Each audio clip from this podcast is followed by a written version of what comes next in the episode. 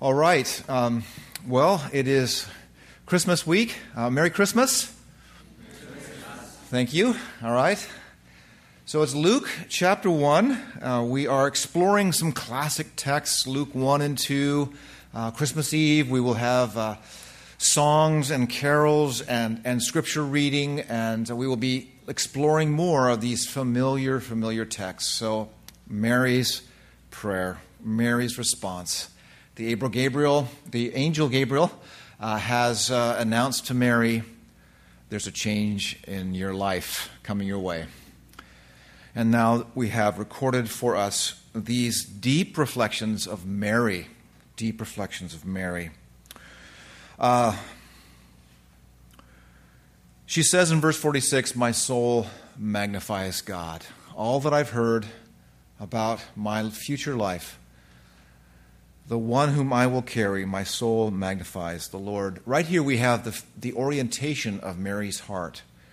We, we sense how she's been thinking.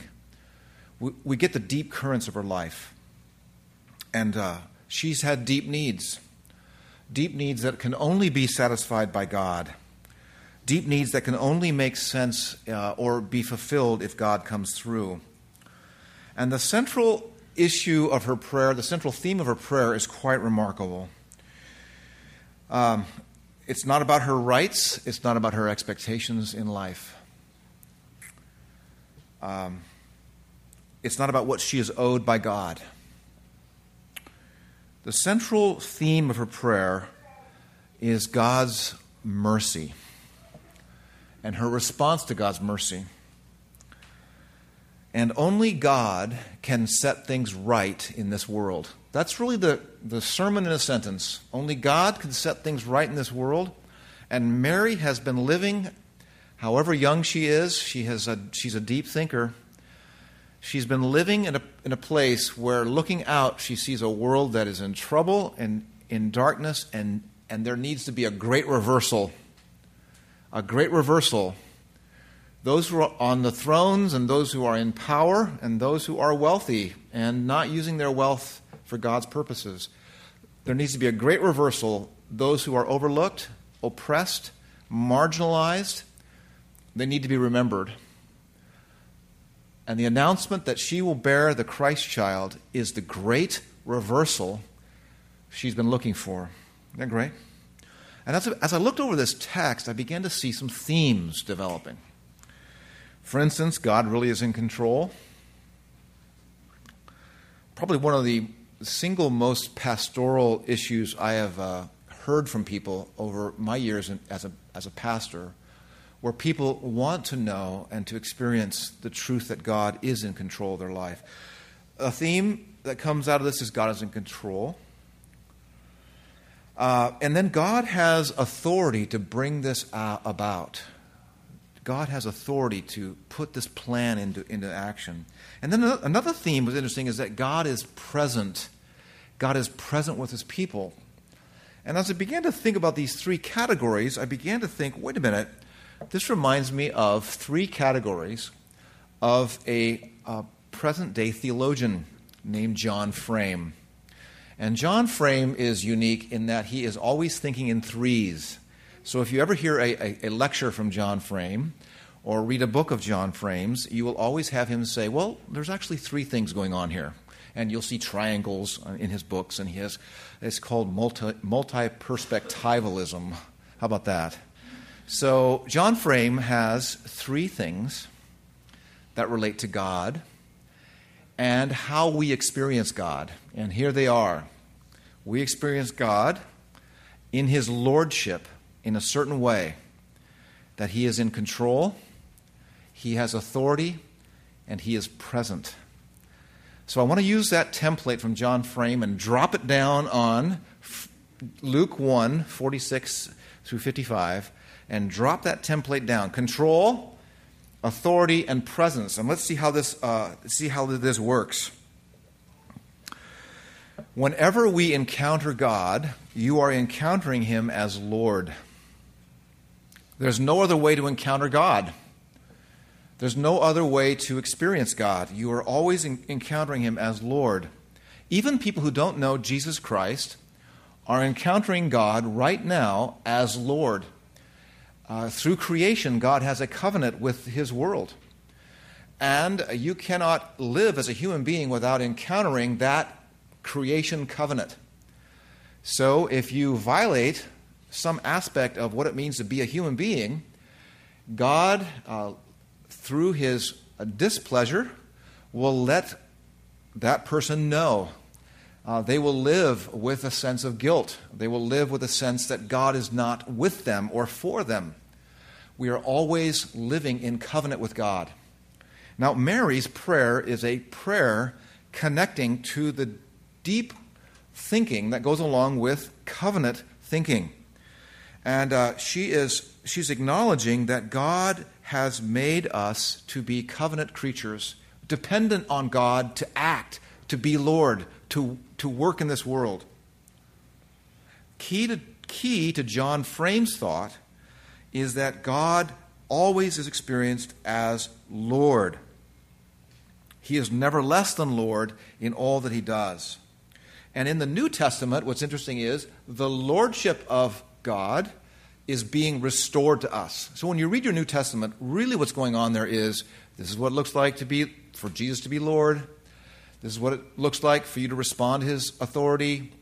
Here's why his presence is important. In other words, you could take those themes and just do a marvelous uh, 2014 study of the Bible control, authority, and presence.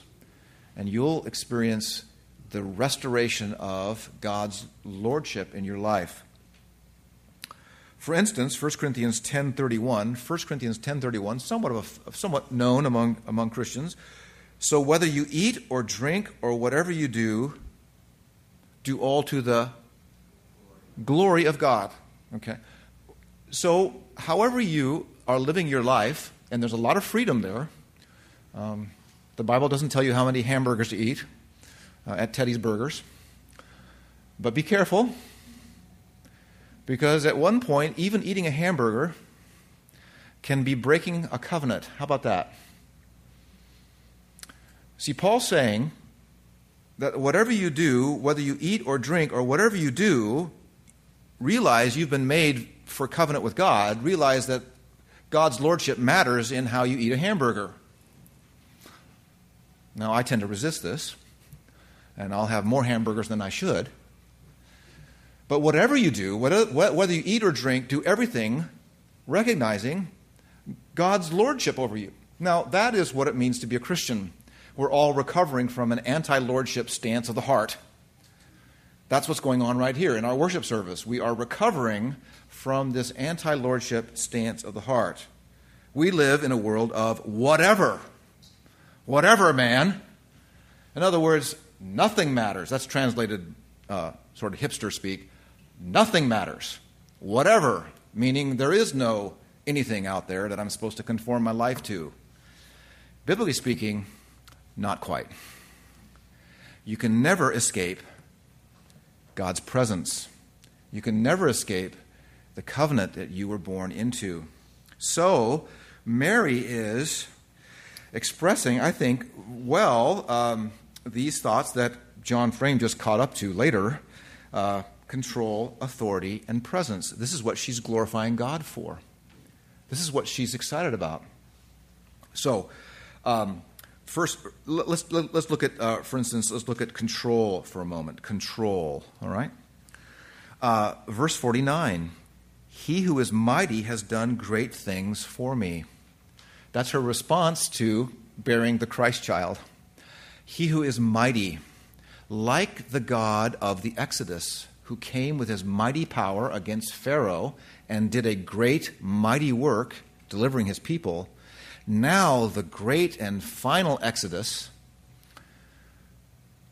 is the work of his deliverance of his people through the Christ. So he is controlling over uh, Mary's body uh, working his good purposes in her body.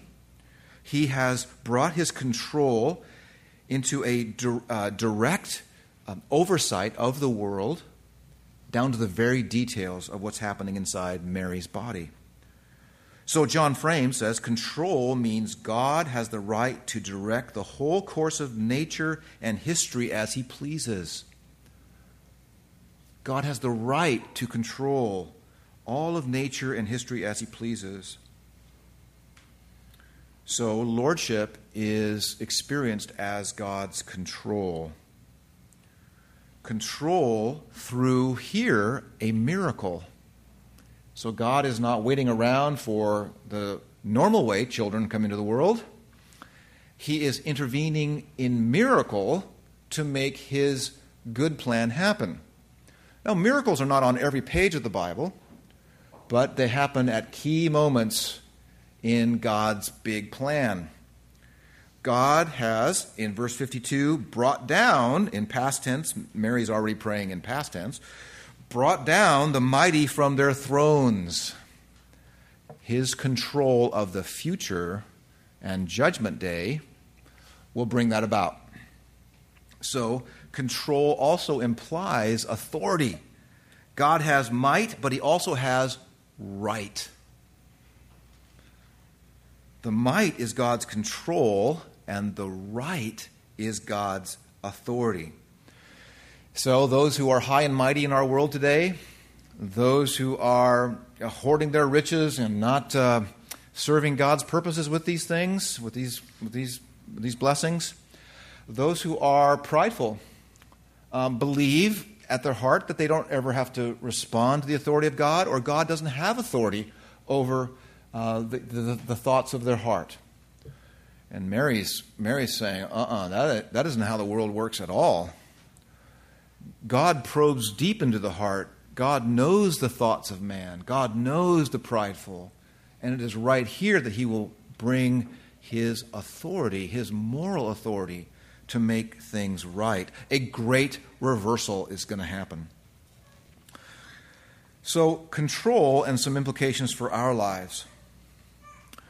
Well, when we think about Mary's prayer as a great reversal of things, a great change is going to take place.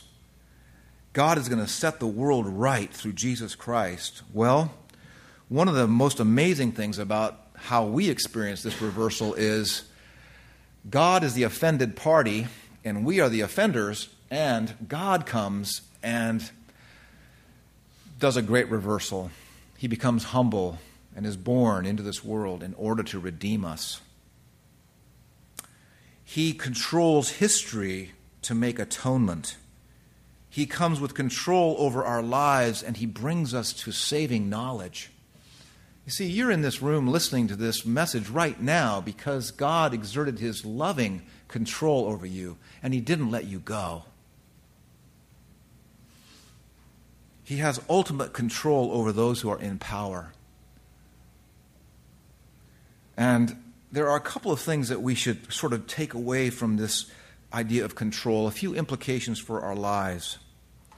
First of all, I, have spoken about this a couple different times. Um, I think that I think that the Christian gospel is a great uh, secret that's anyone can read if they want to read read about it. The secret is this: is that um, those who never make the cover of Time magazine or the most influential people of 2013 or never make the splash in the media, um, those who are overlooked, forgotten,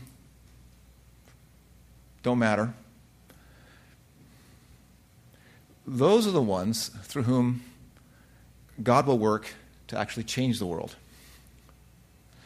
And as you look at your Bible, you should start grinning. Once in a while, you should smile and maybe even laugh. Um, here's, the, here's the idea is that here is this unknown woman who, who would never be known to any of us unless God did this and Luke recorded this.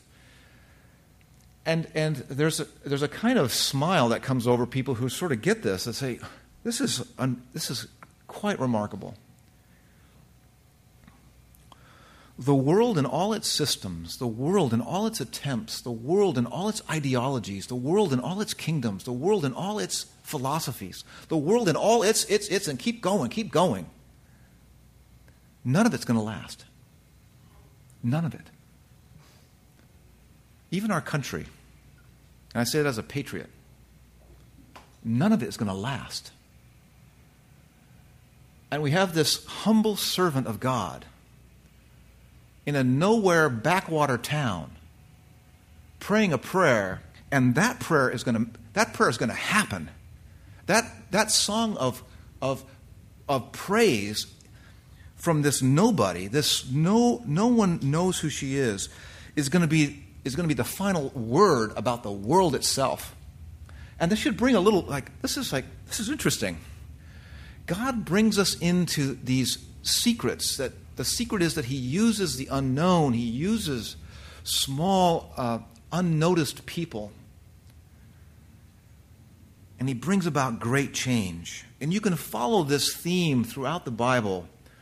Um, and I won't take time to do that, but just to, you can begin to see that there, there, God uses largely unknown uh, people to bring about great things.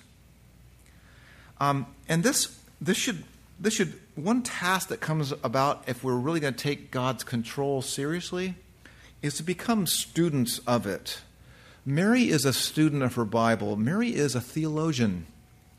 She is well versed, and we should become we should become uh, uh, more well versed in the great themes of the Bible. Watch how God shows He is in control. Watch how He takes desperate situations and then just one turn, one person, one some act of God, and then and then it all is all different. This is really quite remarkable. If you think about how the Old Testament ends, it ends with just this what next? These people who are barely held together, that we call them Israel, it just, the Old Testament just kind of ends and everyone's exhausted and nothing is really put together and there's this temple that's kind of functioning and not functioning and there's people who exist uh, but they're barely hanging on. And then you have this small tiny band of people that are called the remnant the faithful ones who were waiting for this moment and messiah to come. And just this this small ragtag group of people begin to express but he came through right at this most dire moment. So become students of the grand sweep of the Bible. And what would it be like for us to know this, this God who does great reversals, this God who is in control, this God who is in control? What would it be like for us to believe this when we are tempted to be angry? What would it be like for us to remember this when we are deeply disappointed in our moment, our circumstance? What would it be like? What would it be like for us in that moment to laugh a bit and to say, Oh, I get it. Wait a minute. I remember. It's okay to be desperate. It's okay to have come to the end of my rope. Of course, this is where God meets me. This is how God works. And of course, He's going to be faithful. And I don't have to, in an, in an ungodly, sinful way, exert power over people. I don't have to exert power over my children. I can receive from God the great big plan. I don't have to exert power over my spouse. You see, this is a this is a when when Mary prays in Luke 1, uh, Luke 149, he who is mighty that's an orientation of the heart. That's really what Mary believed that. Mary walked around in her day anticipating God to be mighty. Think about what her disposition might have been like, her temperament, who she was like as a person. I don't think she was always on edge. I don't think you walked in, in, with eggshells or uh, on eggshells uh, around Mary. If someone takes that uh, and takes that to heart, he who is mighty, verse 49, if they really believe that, I think they're, they're going to be just a, just a, a, a, pleasant and wonderful person to be around, or at least at least someone that you could talk to, approachable. So those are, those are some thoughts on on control, allowing us to be more forbearing. A greater exodus has happened than even the first one. Uh, the exodus that we have been part of, being delivered from sin and death and Satan. Wow, he he is mighty. So that's some that's some ideas on control. Now, how about some ideas on uh, authority? Let me finish the quote from, from John Frame here. Control means God has the right to direct the whole course of nature and history as he pleases. And now, authority. Authority means he has the right to do that. I, I have to admit that this is probably where I struggle. I think this may be where you struggle. Who of us are going to argue, you know, God's in of course, God's in control. I, mean, I don't think I've ever had a debate with anybody in the church about that. In fact, I don't even think non Christians would argue that. Yeah, sure, who am I to go up against God? Okay, sure. But what about authority? Can God really, can God really, can God come and draw a line in the sand and create moral authority for us? This is really quite remarkable for us in our time, the time in which we live now. Observe that, first of all, Mary doesn't object to this. And that's one of the keys to God's authority is that it's received without question. If God said it, it must come from the best possible motive, and I must receive it. God has the right to implement his kingdom plan any way he ordains. And if God decides on a course of action, it cannot be but proceed from pure holiness. God desires for us to rightly interpret our world and our circumstances, and He has given us His Word, and we have His Word backed with His authority. This really is true and good for you, and we can rightly interpret how we're to respond to difficult things and hard things because He has spoken. Mary, it would make sense that she would be completely rocked by this news, completely thrown off. Mary has a life. And doesn't she have aspirations and things she wants to do? And was she expecting this? She certainly wasn't. But she doesn't respond to God's authority to do this begrudgingly. She actually is praising God. God is authorized, and she enthusiastically embraces the whole idea. So, some examples of how she accepts God's authority. He is able to scatter the proud in their thoughts. Verse 51. He is mighty, uh, and he is able to take out those who are mighty on their thrones, and he has a right to do it. He is coming after those who oppress people, and he's going to set the world right. Those who live as if there is no God, and this can be religious people, it can be irreligious people, they are going to experience God's authority to bring justice. Now we're a long way from a Hallmark card here, aren't we? It's interesting, isn't it? Um, oh, how, the whole idea of Advent and Christmas, how different it is the themes of the Bible are very, very different than those things that are popular right now. The mighty are brought down from their thrones, 50, 52. The hungry are filled with good things. The implication is God is authorized to bring about his moral rule to the world, and here's the key implication conform while there's time. While there's still the day that we call today.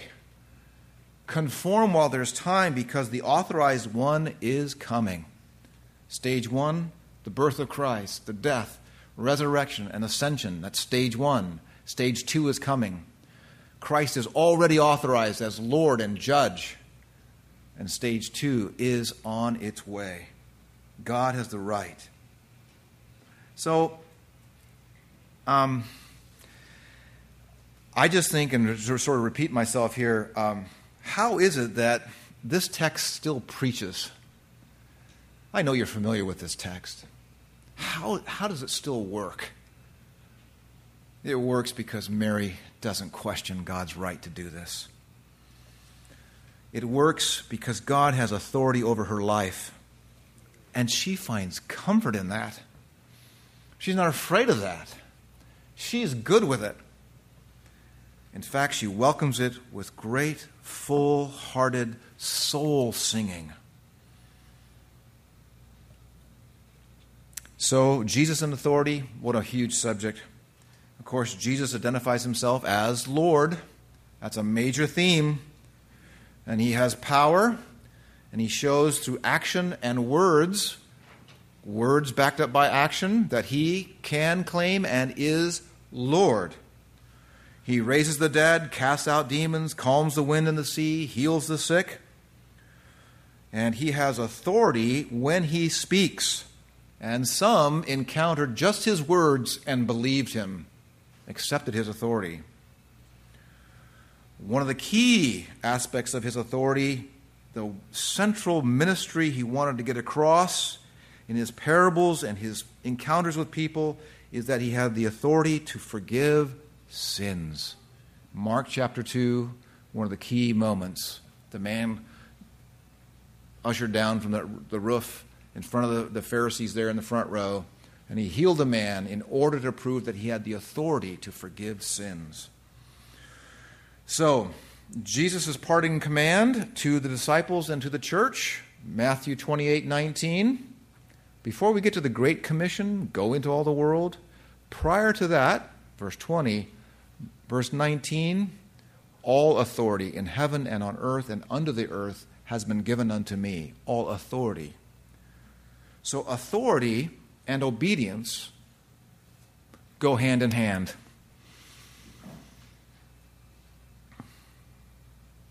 Jesus, of course, encountered people who didn't understand that. They seemed to use the term Lord, but they didn't quite get, get the connection between authority and obedience.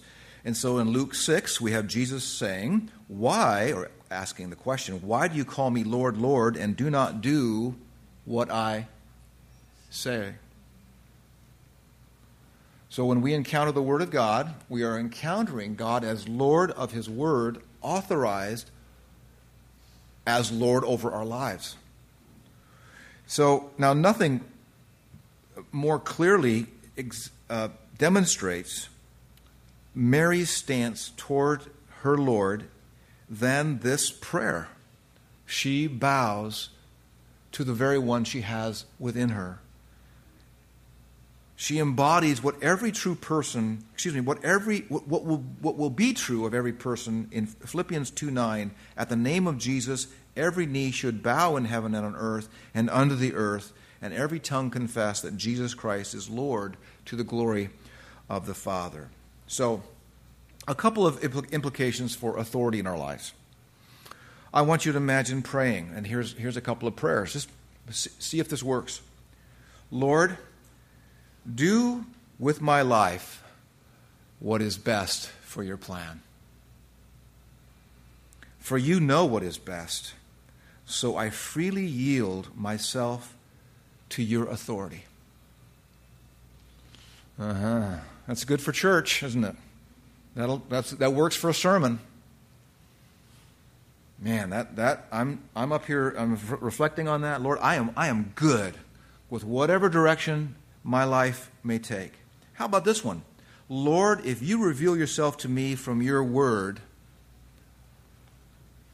I will listen. I will receive your word as authorized from heaven to me. I won't question it.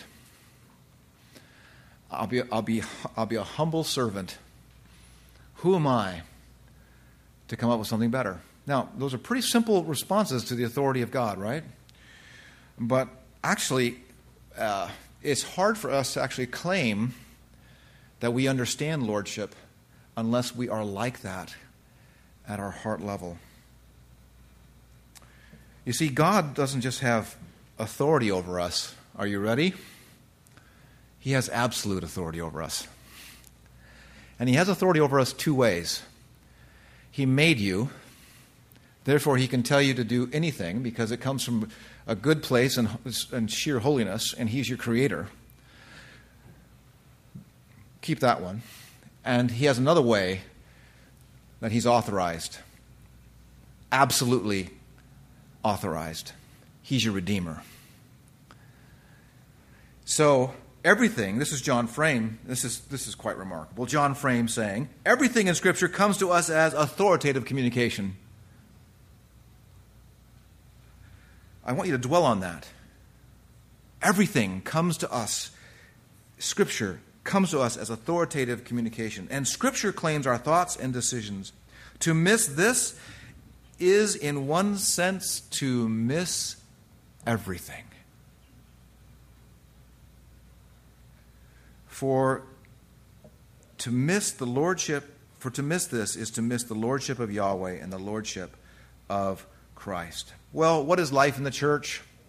Well, a flawed church, um, a church that's at times too human and too, you know, dysfunctional. What's it like? Well, it's to believe that God has authorized the church to have a significant role in your life. And, to, and God has authorized people to speak into your life because God loves you. And He's not going to let you go, and He wants you to grow in sanctification. So, this leads us then from control to authority to now presence.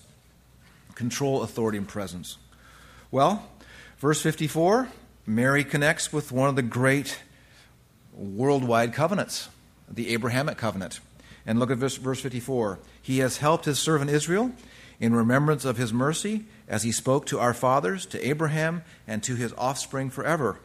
Well, what did, what did God promise to Abraham? Well, land and descendants. Usually, when you think about back in Genesis 12, 15, and 17, mostly those are about land and descendants.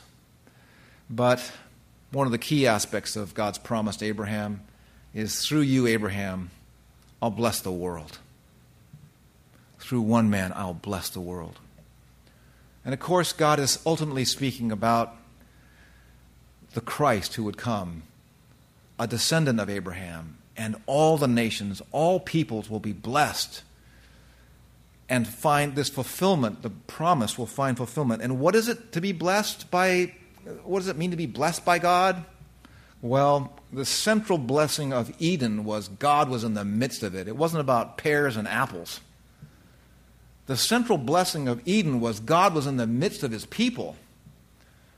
And what happens in sin is that God is removed from the presence of people who are rebels. And the whole flow of your Bible is about God in his mercy is willing to become again at the center of his people, blessing his people with his presence. And so your, your Bible is all about this great reversal of sin and what it has done, so that God is now in the midst of his people again. And of course, now you connect with things that are, I'm thinking of all these pipes going back to way back in Genesis and going all the way up to Matthew, like Matthew 18, for where two or three are gathered together in my name, what's the promise? There I am in their midst. I think that's the King James. Sorry about that. But uh, that's only because we don't read too much the King James today. But there I am in their midst. I am with you. The Great Commission, Matthew 28. I am with you even unto the end of the age. That's the Abrahamic covenant. That means I am with you, the nations. I am going to bless you with my presence in the midst of my people. It's great stuff. And so, one of the big themes of Advent, and we tend to we sort of tend, to miss this, is Matthew 1:23. You shall call his name Emmanuel. Uh, uh, you shall call his name Jesus. Of course, translated Emmanuel, uh, meaning that God is with us right? The, the, the, theme of God with us is central to Advent. So, Jesus is the ultimate manifestation of God's presence. In Jesus, the manifestation of God's presence is without measure. So, uh, May you experience that, not only individually, not only with your family around the kitchen table, but may you experience that when we gather as a church. There is something going on. I can't fully explain it, but when God's people gather together, it is, it is manifestly different, deeper, richer, because He is present in a way that is different than other times when He is present with us. So, what would it look like? Just a few implications. Um, if God is present with us, well, one key thing is, and I think this comes from Mary, there's just a calmness, there's just a peace. Mary is content. She knows God is with her. She, she, she knows that the great promises of God are culminating in, her, in the Son that she will have, and she's connected to Him, and she's connected to God, and it is all good. God's presence. And in the most difficult times of our life, we think of the many promises God has for us when we are suffering and experiencing difficulty, that His presence, His presence with us, comes with, comes with sweetness. We experience His Lordship not as some stern judge, not as some God who is transcendent, just controlling all things, which is wonderful and important and good. We experience Him as immanent with us, connected to us. So, one of the key implications of this is simply this that we should experience more peace in our lives, pursuing, uh, uh, having been so well pursued by God. All right, let me wrap this up control, authority, and presence. Did that work? Did you see it there in Luke uh, 1? Well, if I didn't, some of you will tell me. That's all right. Control, authority, and presence. What does it look like? What do these things do in Mary? They make her sing. They make her sing. If a person doesn't eat, we'd say there's something wrong with them. And we'd try to get them help. If a person doesn't sleep, they may be anxious. We want to get them some help. But if a person never sings, do we think something's wrong? Hmm. Do you know the Bible is full of singing? Advent is full of songs. If a person never sings, there is something wrong. The human being, the human soul, was meant to sing. And in the early Advent recordings and depictions and stories, there are songs. Songs. And the church has sung. The church has sung in dark moments. The church has sung in trying moments. The church has sung in desperation. The church has sung in protest to what's going on in the world. The church is a singing church. And I'll tell you, in my own limited experience in this world, the people who didn't have a lot of things, the people who only had divine plans and presence and had great hope was the inner city black church. And they could sing. They'd sing so loud you couldn't hear your voice. And they would sing. What were they holding on to?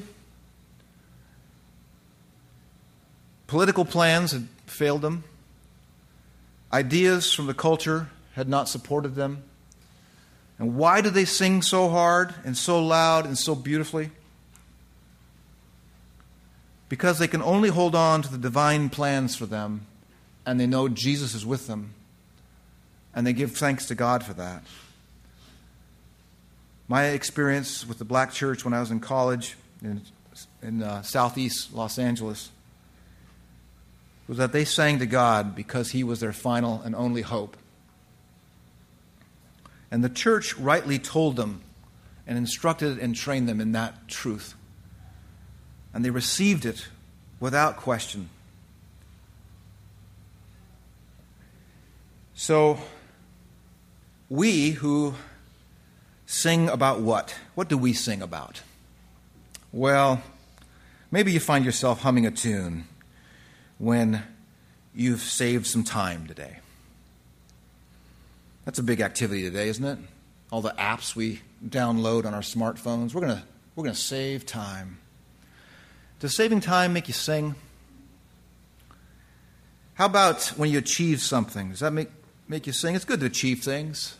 Is that what you sing and live for, live to sing for? Living fast on the go when you're efficient, when you're driven, when you're getting stuff done. Does that make you sing? When you're involved in endless practical activity. Does that make you sing?